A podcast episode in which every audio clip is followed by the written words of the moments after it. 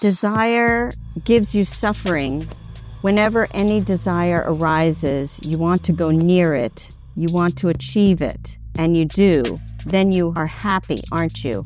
You may think it is the object of desire that made you happy, but really it is the momentary absence of desire that follows immediately after the satisfaction of the desire and that is from a guru named Papaji.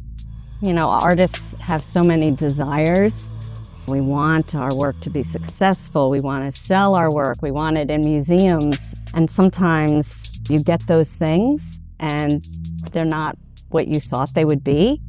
Mm-hmm. So, kind of, what is the essence of desire? And how do you have satisfaction in the moment as opposed to ticking off boxes? Yeah. Jeez, you're going deep right from the beginning. I am, yeah. Welcome to the Installation Art Podcast, the world's number one and only podcast about installation art and the people who work with it. I am your host, Anastasia Parmson, and on this episode, we'll have a slightly different perspective. My guest today is American artist Lisa Kellner, based in Maine, who got quite known and successful for doing site specific silk installations or paintings in space, as she calls them.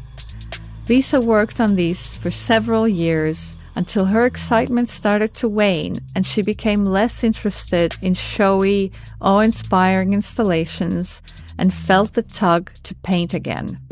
I found her through her beautiful organic textile installations, and I invited her on the show because I realized she stopped making the installations, which I found very intriguing and I wanted to know why. It is my pleasure to introduce you to Lisa Kellner. Let's start with some silly questions. Okay. on a scale of 1 to 10, how weird are you? I guess an 7 to 8 but I don't look like a seven to eight. I look more like a, a four or a five, I guess. but I'm weird in my mind. yeah, well, same. What's your favorite beverage in the studio? My favorite beverage is seltzer with a little ice and a little kombucha just to give it some flavoring. It's like my mm. afternoon Yum. treat. Sounds delicious, actually. I'll, i should try yeah. that. It's great. It's great. And if you weren't an artist, what would you be? I'd be an artist. I don't. I don't think I can be anything else. I've thought about that a lot. I've tried a lot of things. Have you tried not being an artist? Yes. Yeah. When I was much younger, yeah, I tried to do the practical thing and um, immediately gravitated back and found my way into a career. So, yeah, an artist, struggling, not struggling, thriving, not thriving. That's the thing that grounds me. Yeah. Let's get into it and start from the beginning. Where did you grow up and were you a creative kid? I was born in Virginia in the United States. And then at a very young age, at about two, I lived in Jamaica, the island of Jamaica. Mm-hmm. And then I lived in Australia. Wow. Um, Whereabouts yeah. in Australia? Canberra. My dad's job took us to these places. So I came back to America with an Australian accent um, when I was about seven, eight years old. And lived in Virginia and Boston and New York and yeah, traveled wow. a lot. You've so, moved around. Yeah, it's been good. Good to see the world early. Hmm. My mom's Danish, so we went to Europe a lot, see my grandparents. So just had a little bit of a more open perspective compared to the kids in Virginia that I grew up with, maybe. Mm-hmm. Yeah, I, Should, I shouldn't generalize, but I guess it felt that way. And what kind of stuff were you into as a kid? I think about this a lot. I grew up in a generation where you know, there were no cell phones. I could go on my bike at the age of seven and nobody cared where I was as long as I was home for dinner. Yep. So, you know, second grade, I'm riding all over the place and I was always an outdoorsy kid, always. So besides drawing, um, hiking and when I was little, I had a friend that I would make these little mud cities with under a tree. She'd come over. We wouldn't even talk. We knew she'd come over. We'd make these like stick people in mud cities. it was great. You know, playing in creeks, playing outside. That was my happy place. Still is my happy place. Hmm. So, And can you remember what you wanted to be growing up? you know, I was always interested in creating when I was very little in Australia. I would line up all my stuffed animals and teach them.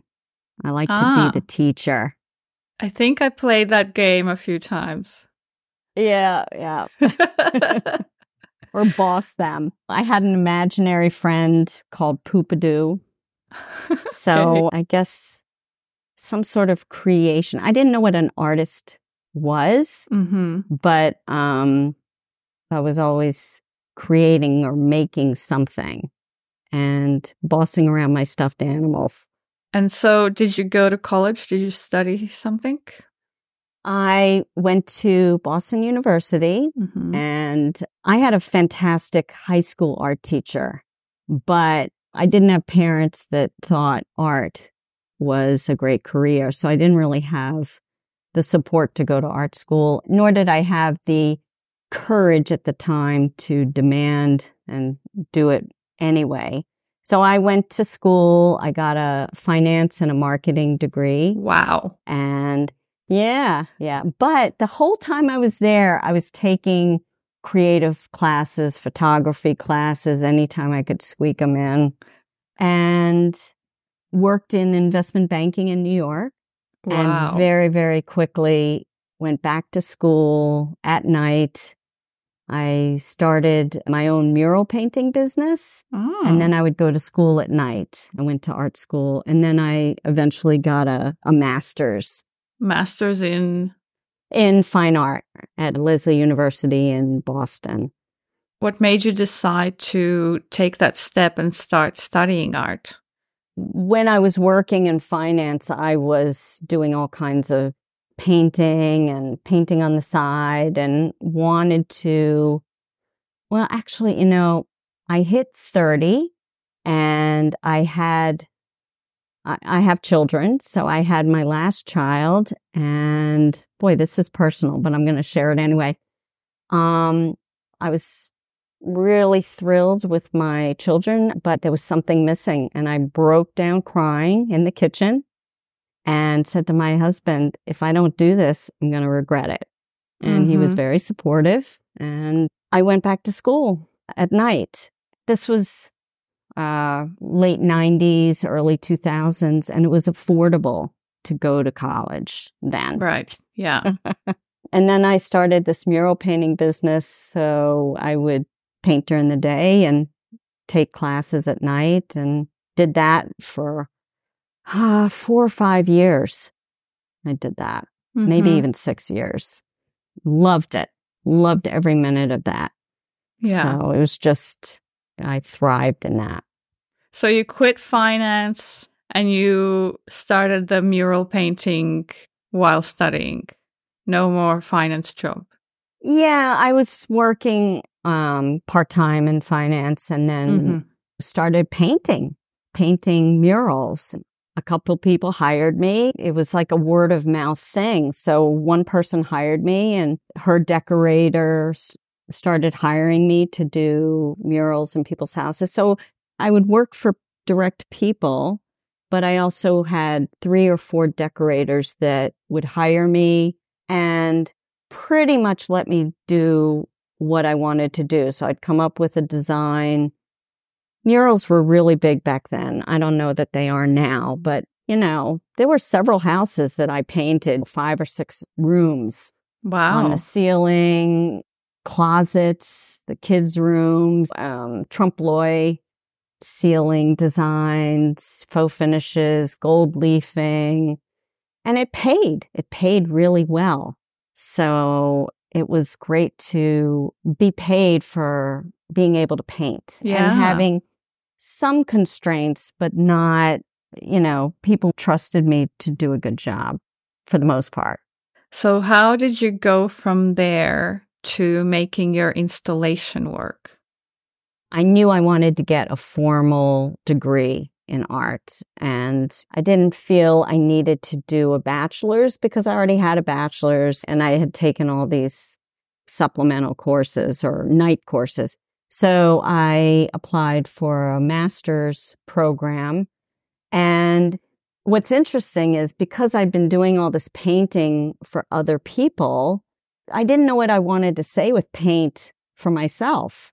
And I had really good spatial awareness because of the mural painting. If someone hired me to paint four walls and a ceiling, I would make a, a template of the design and then implement that. So I had a good sense of space and large spaces.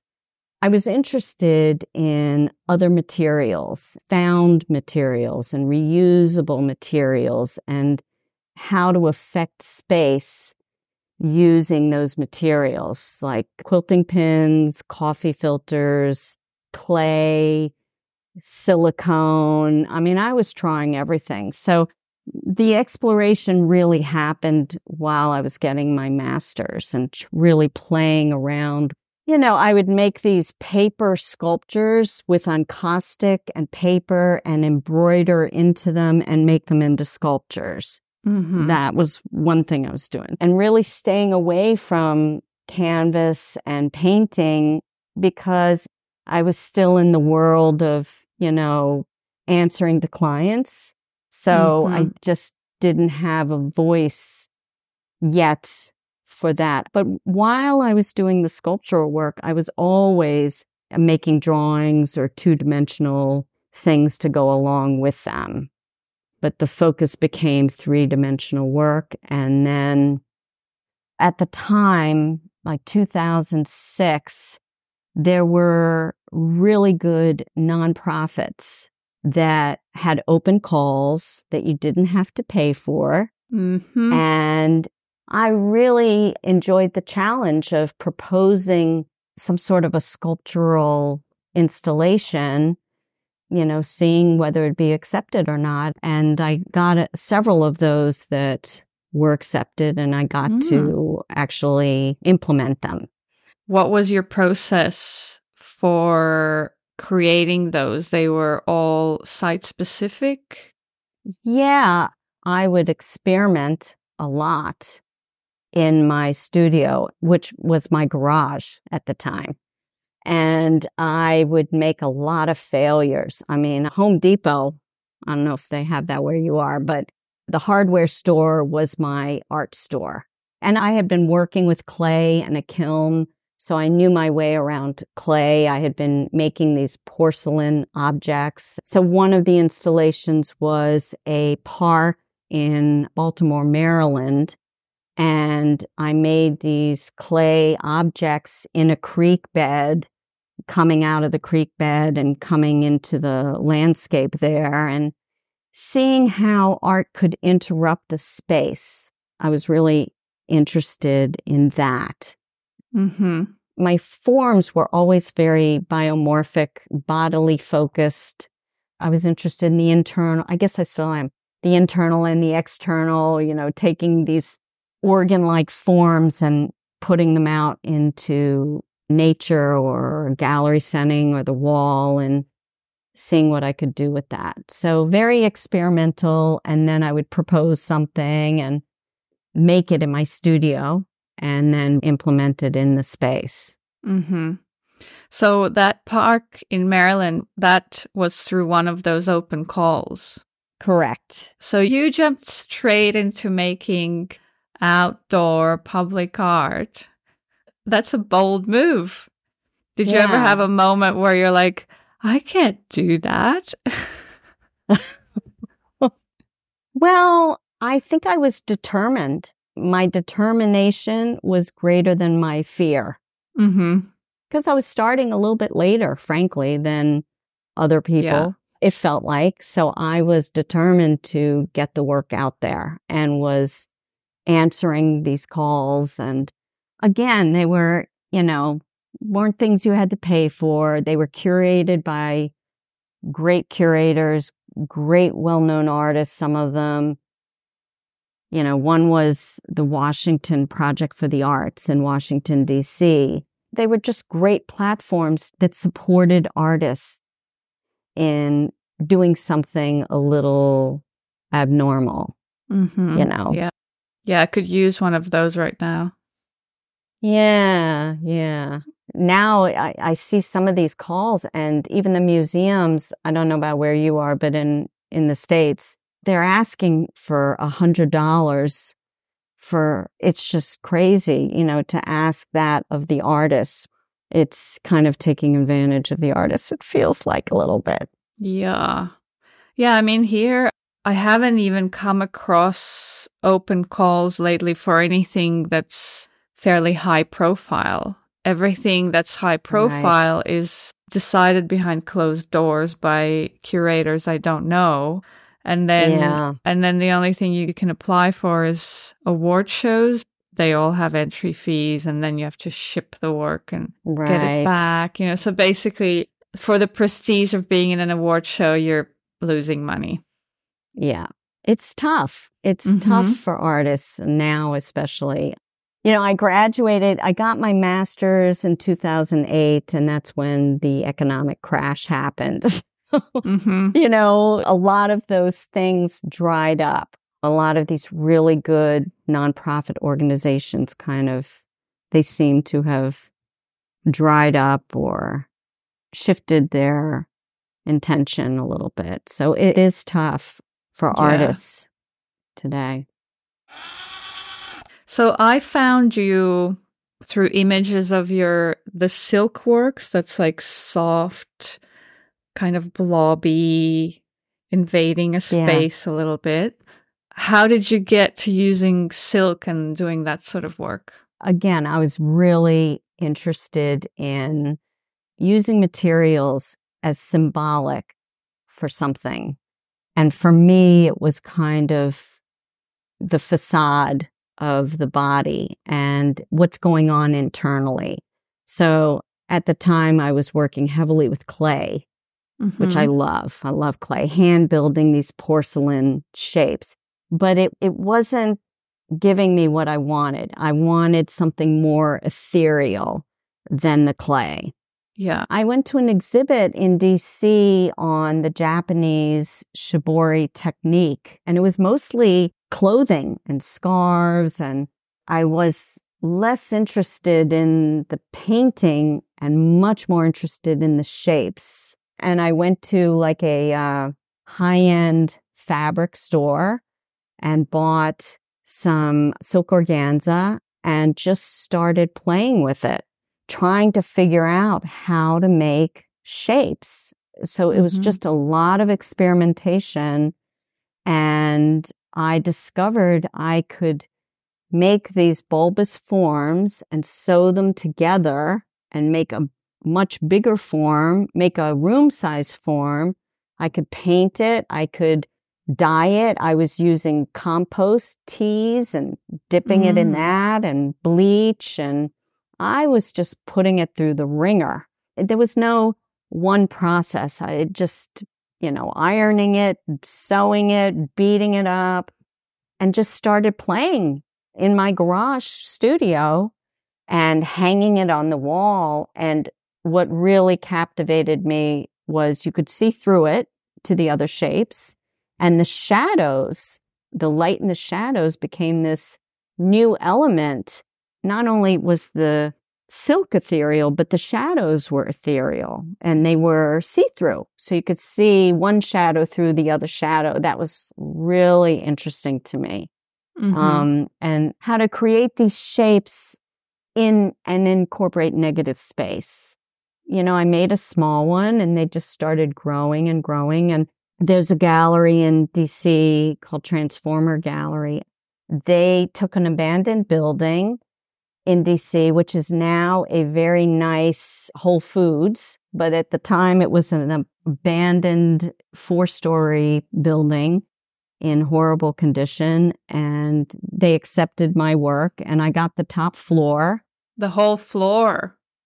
The whole floor. Yeah. Wow. Which, which I think had been an apartment on top of the building.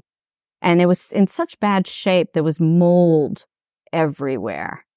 It's Ouch. on my website. And there were holes in the floor looking down. But I took my silk pieces and I just installed them throughout the whole four room apartment. And that was really the first time I did something that big and that spatial with the silk. Yeah. Now, that particular exhibition, which was one of my first ones, it opened and then the health department came in and shut the whole thing down because the building was unsafe. And we were given an hour and a half to get our work out of there. oh my God. How long Yes. did it take you to install it? Three or four days to Wow. install it. Besides the making of the pieces at home. Yeah. But because it was closed down, it got a lot of press. So it ended up being this little blessing in disguise for the artists because we got attention from the papers and the magazines, even though a lot of people did not actually get to see the show. hmm So- Yeah. What's been your biggest opportunity so far for installation work? My biggest opportunity, which I turned down, Oh, was was I was approached by a company to do an installation. They had me sign a non-disclosure agreement and it was going to be part of a television commercial. I was really excited about that. And then they sent me a, a sample picture of what they wanted me to make. mhm. And it was this very well known artist's work. And I realized they just wanted a cheaper version of her work. I immediately emailed them and said, I will not do this. And they were like, why won't you do it? I'm like, because you're copying this well known artist's work and I don't want to be associated with that. wow. Um, yeah. So financially, that was a big deal. You know, as artists, your integrity gets called into question sometimes. And that was one of Mhm. those times where I know I did the right thing. If I had done it, you know, there was copyright issues, even though I yeah. used different materials. I did not want to even touch that. That must have been a really difficult decision to make in that moment. What was going through your mind? I was really excited because it was going to be this installation with what they were selling on television or billboards or whatever. And the pay was great.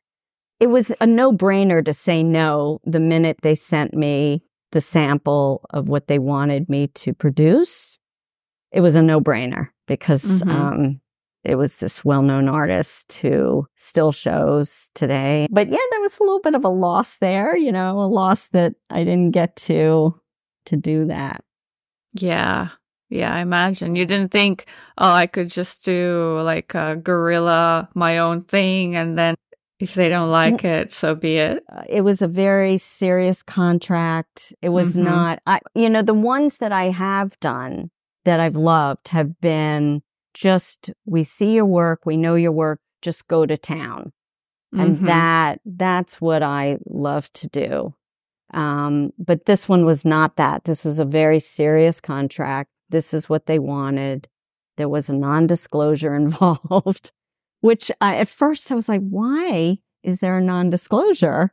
And then Mhm. I realized it was because of the other artist's work. And her work goes for millions of dollars. So um, there was no opportunity there. They would have just canceled it if I had done my own thing. That's pretty bad. Yeah.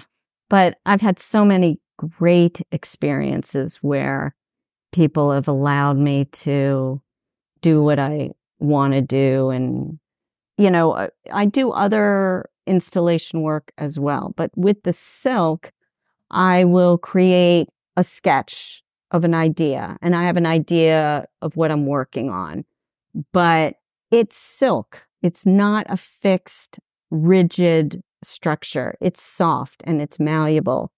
Um, my experience with site responsive work is that it is always very, very different when you're in the physical space than yeah. what you have on the piece of paper. Mm. And so I often have to warn people that this is just an idea of what it can look like.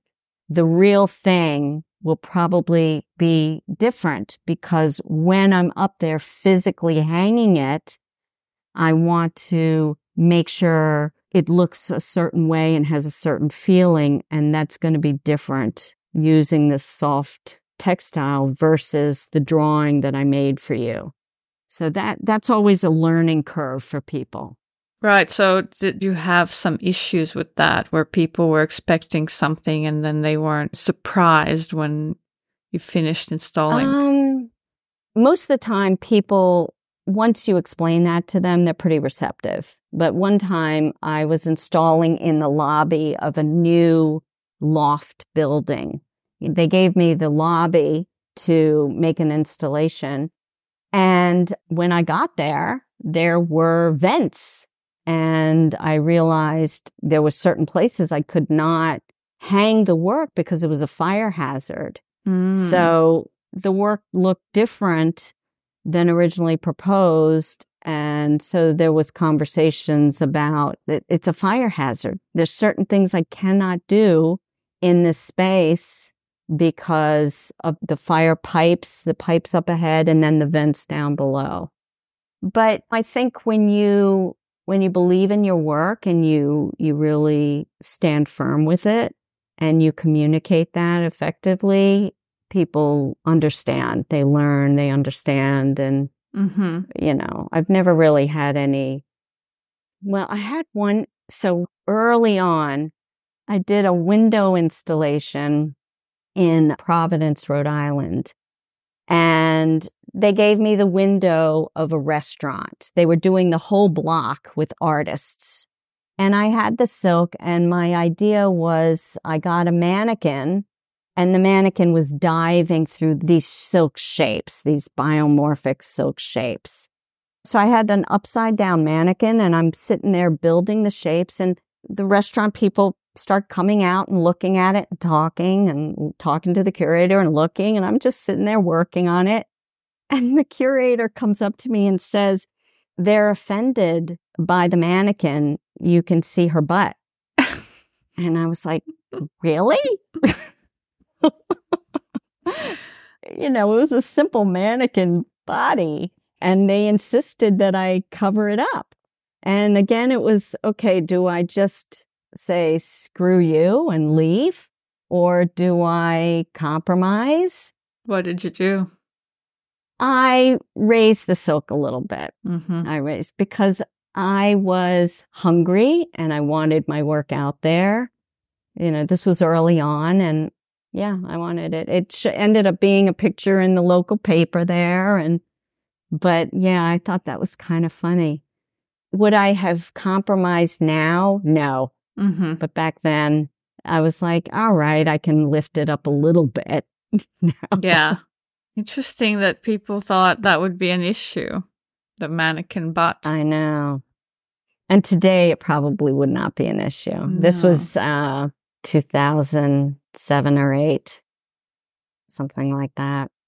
I'm curious, how did you attach those huge silk pieces to walls and ceilings? So, what I would do is I would make little ones. I mean, they were so labor intensive because I would make tiny shapes and big shapes. And then I would take all these little ones and sew them together into really big shapes that were maybe five feet by seven feet. Then once I got in the space, I would hang those larger pieces and sew those together Mhm. in the space to make like a 20 or 30 foot piece. So there was a lot of sewing going on. It was very light. So I, for the most part, would use thumbtacks, clear Ah, wow. thumbtacks. Yeah.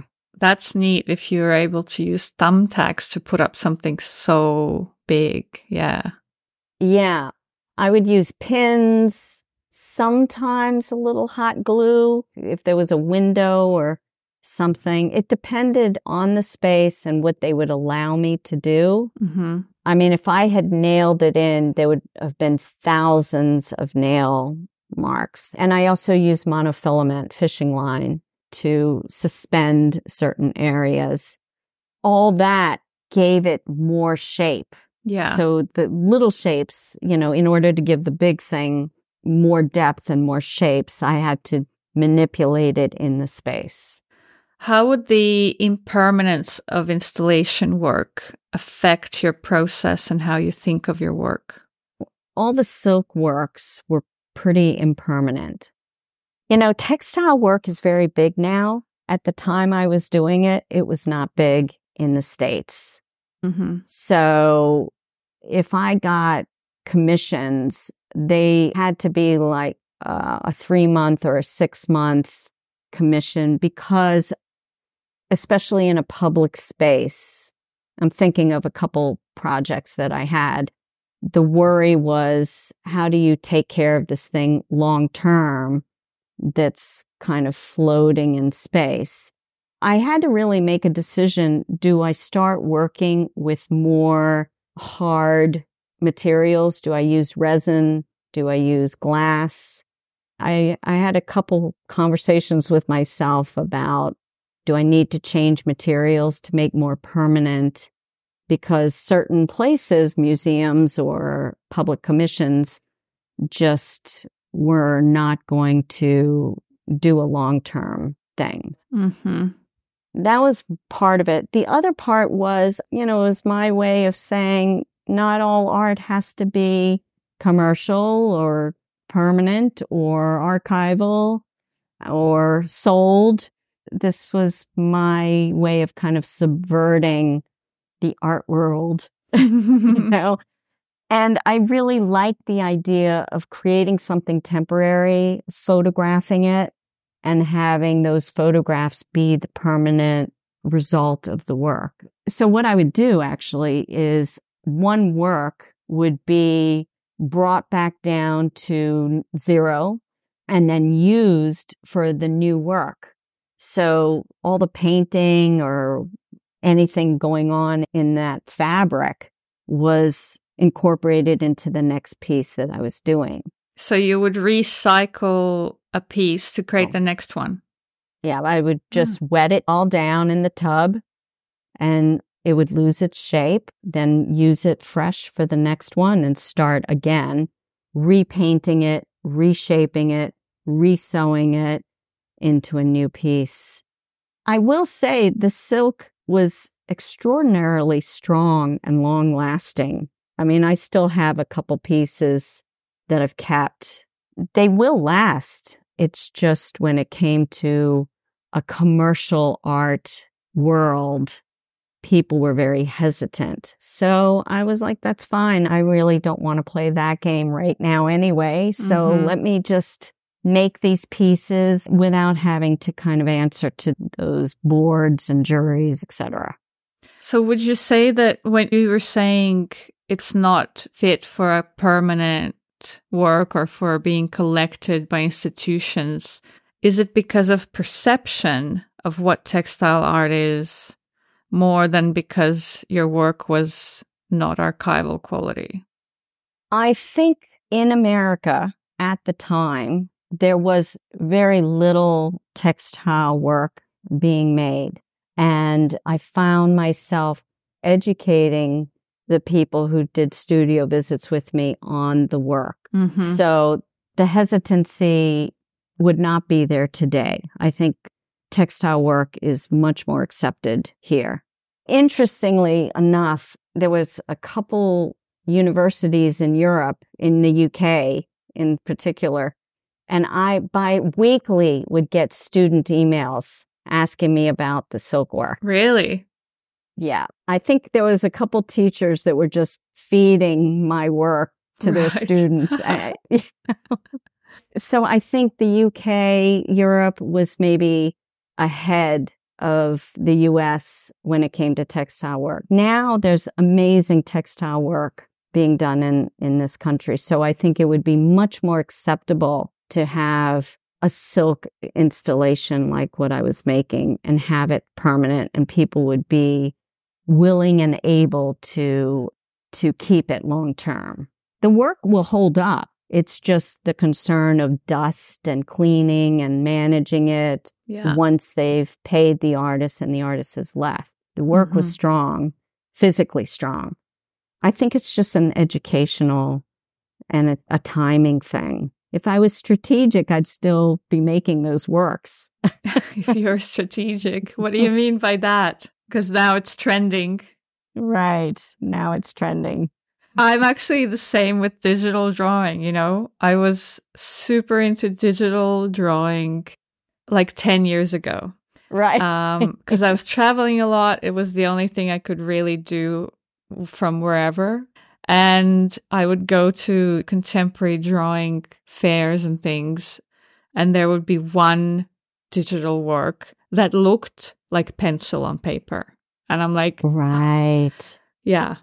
And then the NFTs came and went, and you know, Oh my gosh. funny. Oh my gosh. yeah, the All trends. about timing. Mm-hmm. Yeah. Yeah. Your uh, pieces look very tactile and like people would want to touch them. Yes. Did anything ever get damaged or did you kind of consider that aspect while making the work? You know what? People loved touching them. Mm-hmm. especially children. And I was okay with that. Yeah. I have an installation called I'm Plant or Implant, and it's single pods, hundreds and hundreds of these pods that look like blood cells or breast implants or jellyfish, you know, and I would stack them. They were floor installations. And whenever I installed them, inevitably, I knew some would be missing Mm-hmm. by the end of the exhibition. You know, people loved squeezing them and holding them. The only time I ever had an issue, you know, when you do an installation, you become proficient at shipping your work in a unique way. And this work Mm. could not be touched. I would make a box within a box and hang it in the box suspended so there was air around it and then put it in another box. Well, one time the shipping company lost one of the boxes that was going to an exhibition and they found it and they opened it and they stuffed all this newspaper in. And I was about to have a heart attack. I, I had a heart attack, but the piece came to the curator and she took out all the newspaper and the piece was fine. Mm. So that was lucky. That's how durable the actual silk was. But yeah, I never had any it was it was great. I loved that people would engage with the work. You know, these installations became I called them paintings in space. hmm I wanted them to be immersive where people were kind of walking through this painting that I did on silk with these forms and the different paints and things sewn together. And you were the final component of the painting was the idea Oh. behind them. Mm, okay. After an exhibition's over, what would happen to the work? Would you always do what you were saying, wash it and start again? Yeah. Yeah? Yeah. Yeah. I would start again. Shipping it back was pretty easy because it would all get reused. I would have to buy additional silk for the next piece, but I always reused what I originally had. One exhibition I had in Brooklyn the whole idea behind it was it was a six month exhibition that the piece grew. So I would come back every month and the piece would grow. I would add more to it. But yeah, I would photograph the pieces and then I started videotaping them. I really was interested in the idea of projecting as if a fly was flying through the work. That was the idea of the videos Mm. and allowing that to be the remnants of the work that was left over. hmm Was lighting important as well? Yes, lighting is very important, especially for this work because it's see through.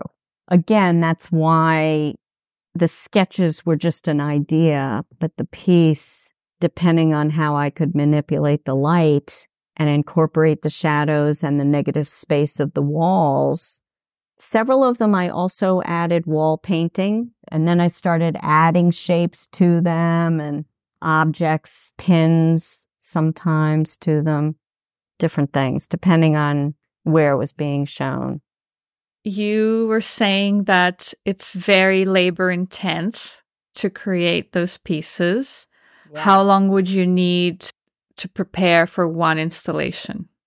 months because I was also doing it all myself. So Yeah. I kind of got to that point where if I want to go bigger, do I have to hire people, you know, get interns? I really did not want to do that. Why not? I'm, I'm just a solitary person. I'm a solitary artist and maybe a little bit controlling. Just I knew what I wanted.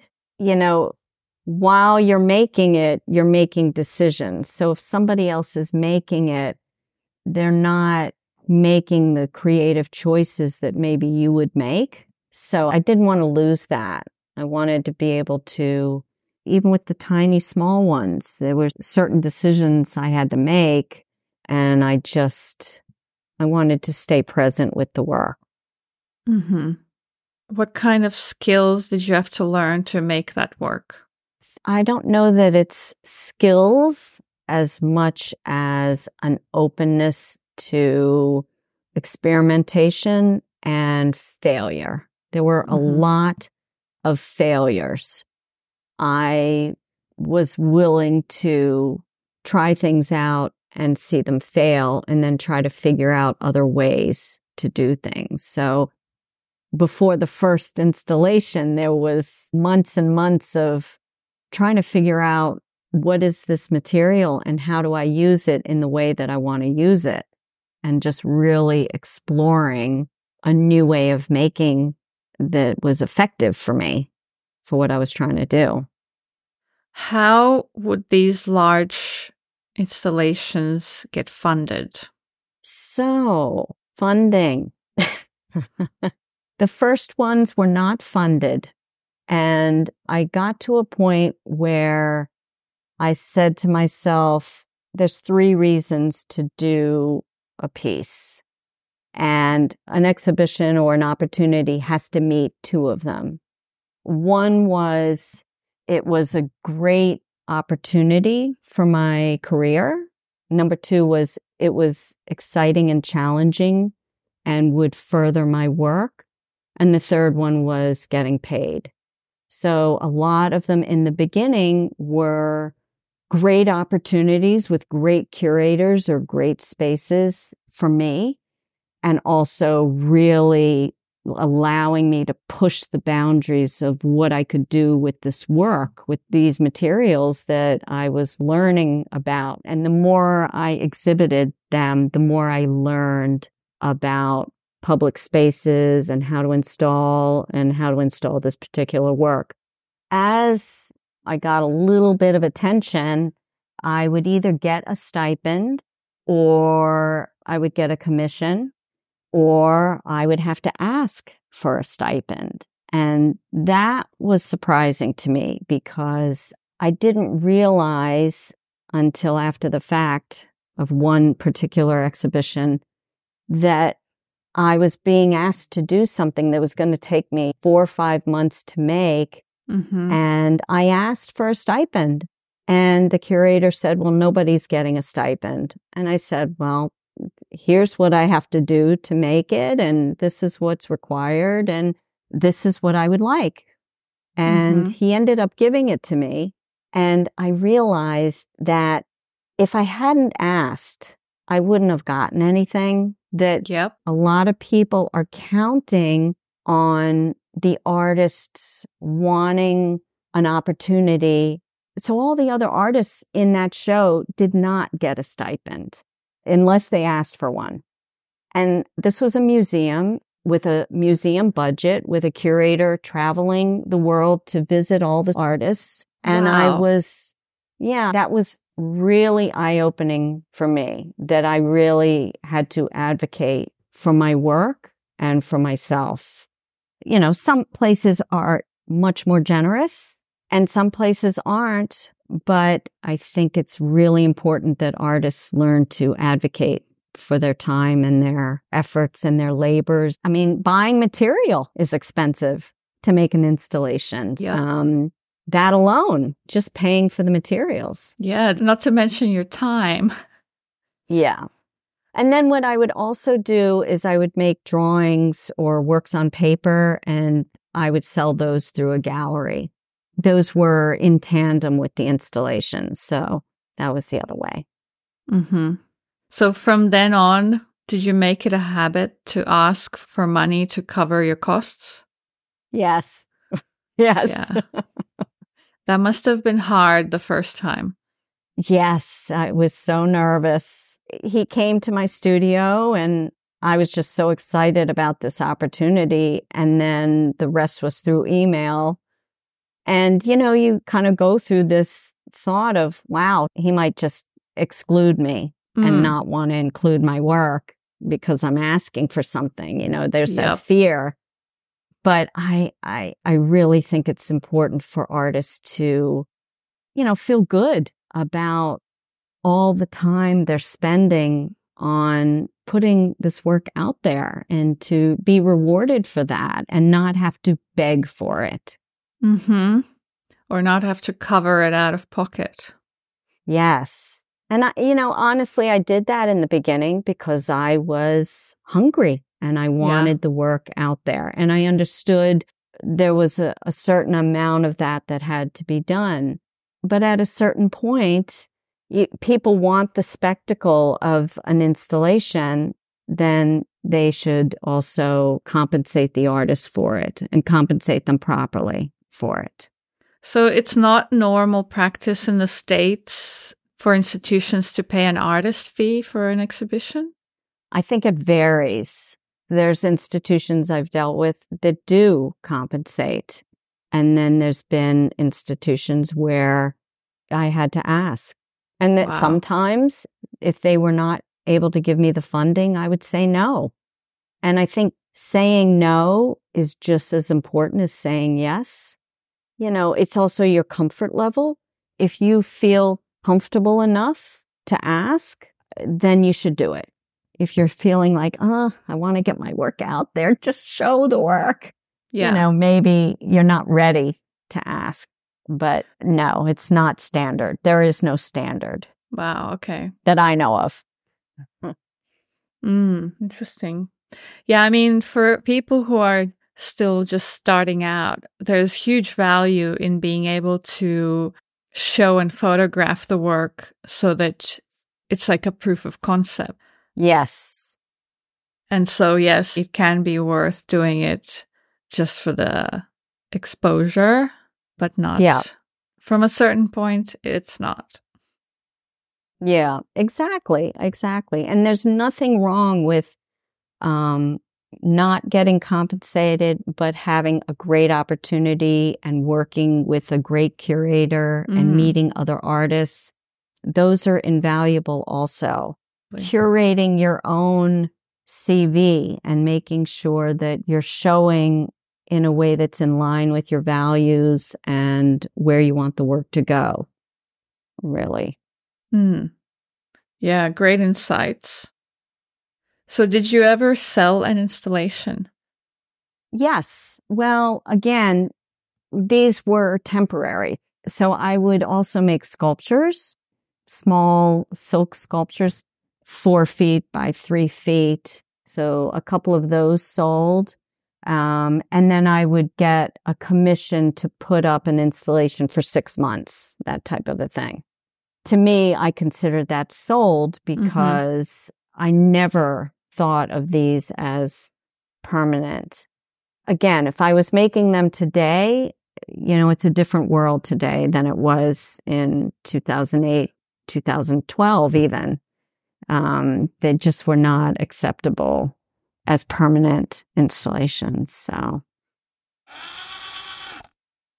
so tell me about why and how you decided to step away from installation.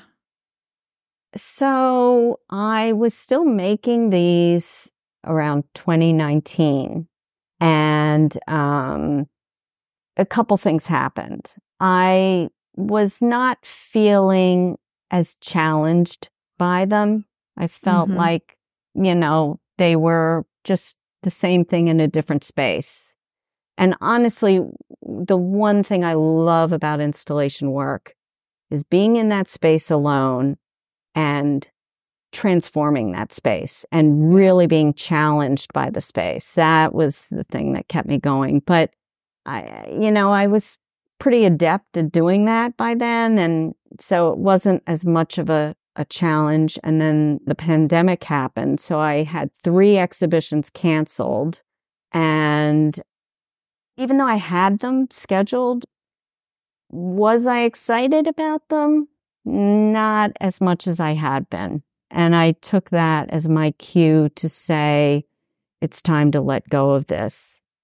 In addition to that, I was painting again. I had been painting on canvas and really wanted to develop that. I also was interested in spatial concerns, but I was so tied to the silk work that I couldn't think outside of the silk and I, I needed to distance myself from it in order to kind of open up my mind to other iterations of how to affect space, which mm-hmm. has always been my primary interest. You know, I just, everything I was thinking was silk. And I was like, mm-hmm. okay, it's time to take a break from that. So, um, yeah, that's what happened. But you were still quite sought after, weren't you? Like you could have kept going with it. I could have kept going, but I just was not. I felt like I was kind of phoning it in, and I didn't want to phone it in. The one thing about being an artist is we get to do these amazing things, and I didn't want it to feel like a slog. Mm-hmm. Um, and then I was like, oh, well, I can just hire people to make it and I'll just hang it. But I didn't want to be that detached. I had these other ideas. I wanted to think about space in new ways besides the silk work. You know, I had been doing other things, but the silk was becoming like the primary thing. Yeah. It invaded you, like it invaded yeah. space. yeah, which was a wonderful journey, but um, sometimes you have to know when the journey is ending and allow it to end and go on to other things. Mm-hmm.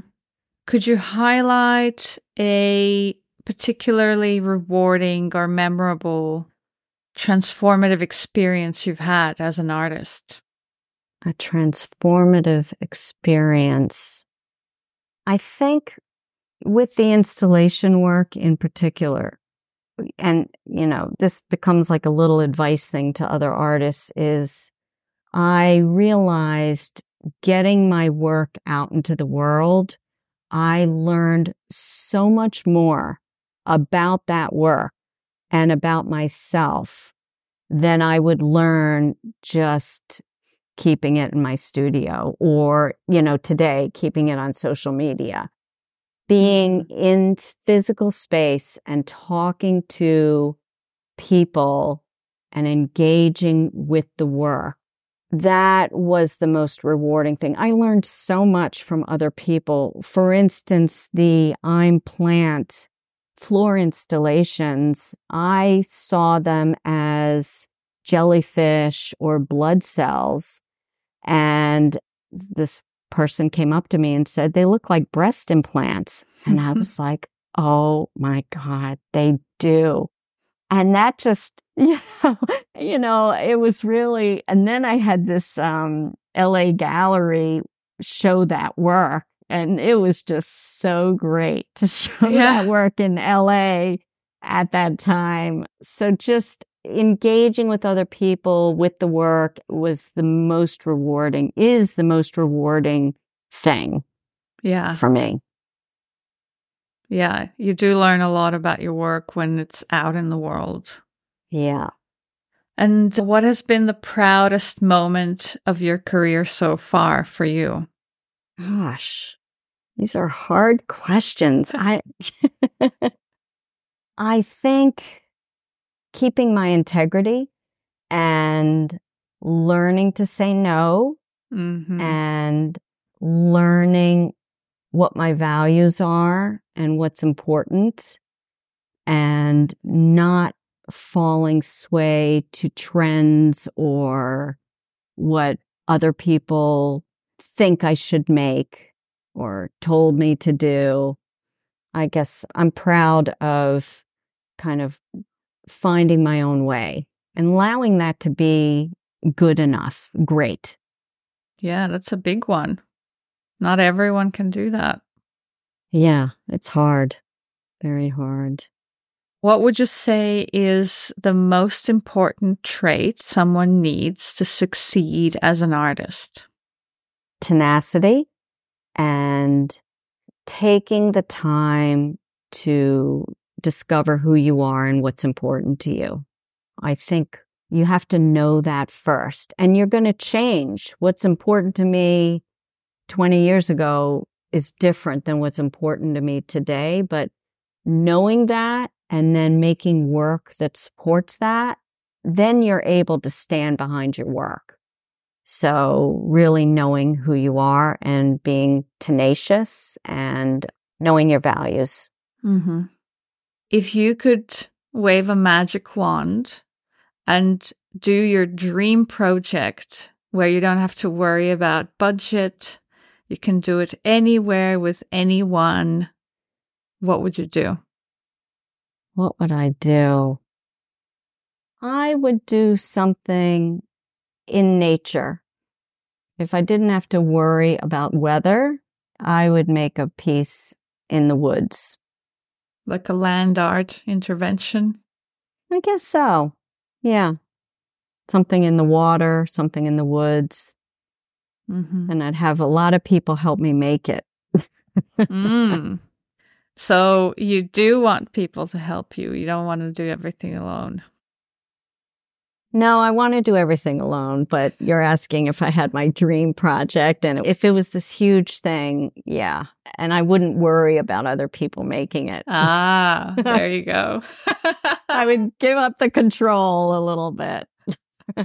Something to think about then, a subliminal message here. That's so true. It's so true. Something to work on in 2024 yeah. for sure.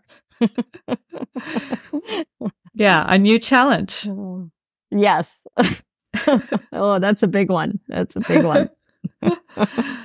yeah, it is. Mm. Delegating, ceding control. Yeah. Some people yeah. do it really well. They and do. some people yeah. just don't know how. Maybe maybe something more community based where everybody's participating. I'm mm. kind of mm. interested in that making a piece where everybody's contributing mm-hmm. and it's mm-hmm. not just focused on me and my work. Mm-hmm. Like that would be fun and challenging, and I, I'd be interested in that. What are you currently working on?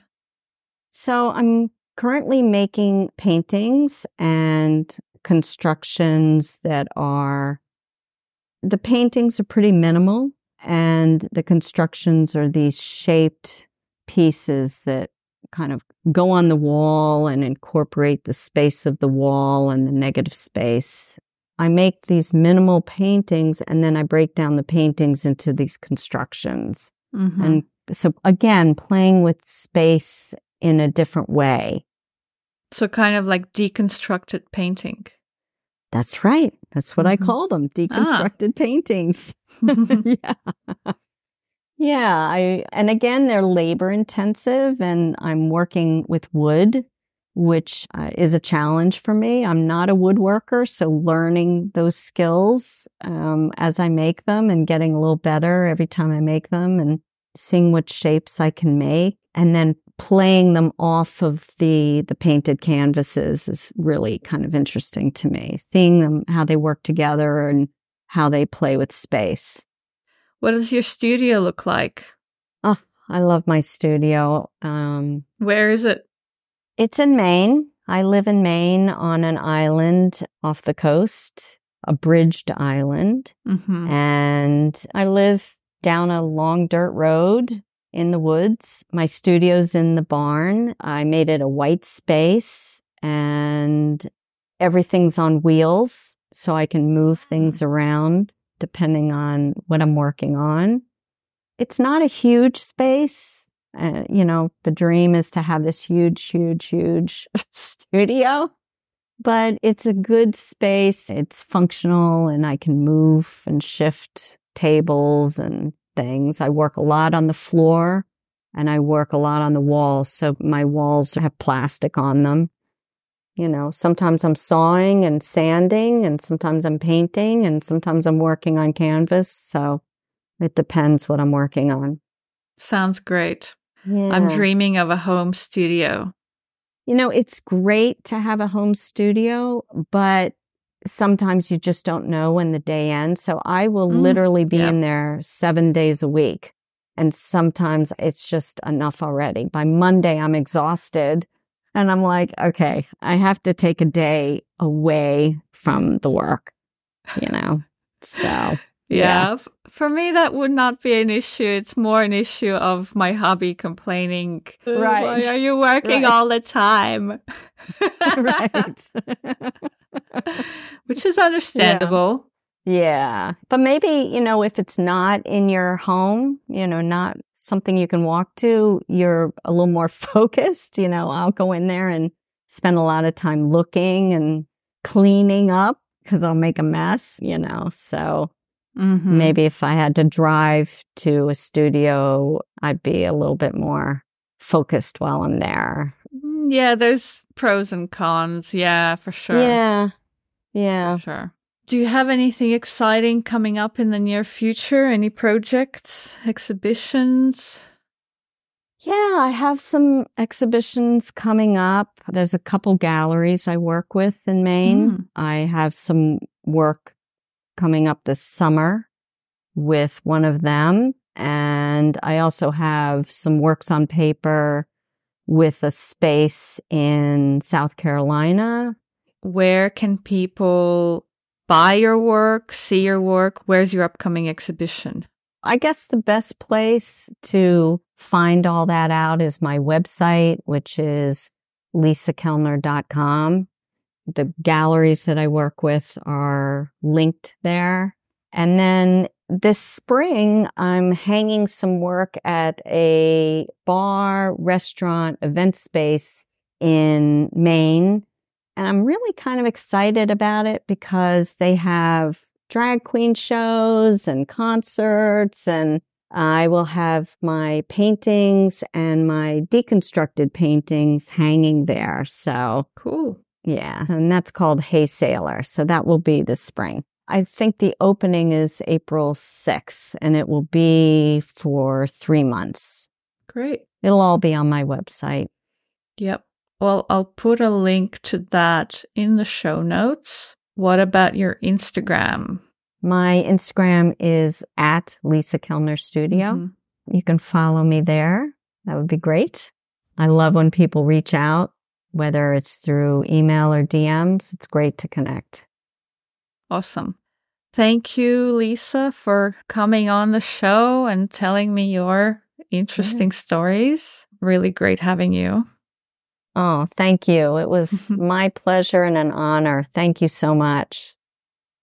That was Lisa Kellner, based in coastal Maine. You can check out her work on her website, lisakellner.com, and on her Instagram at Lisa Kellner Studio. She's represented by several galleries in Maine, New York, and South Carolina. And if you're in Maine, you can go see her work in person at Hey Sailor, opening on April 6, 2024. All the links can be found in the show notes. Thank you for listening to the Installation Art Podcast. If you enjoyed this episode, please hit follow or subscribe on your podcast app. It really helps.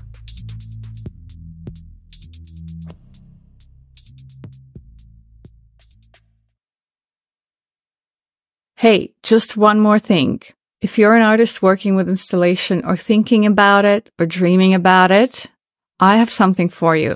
I've created a private Facebook group called the Installation Art Society where we can connect and exchange resources. Look for the link at the bottom of the show notes.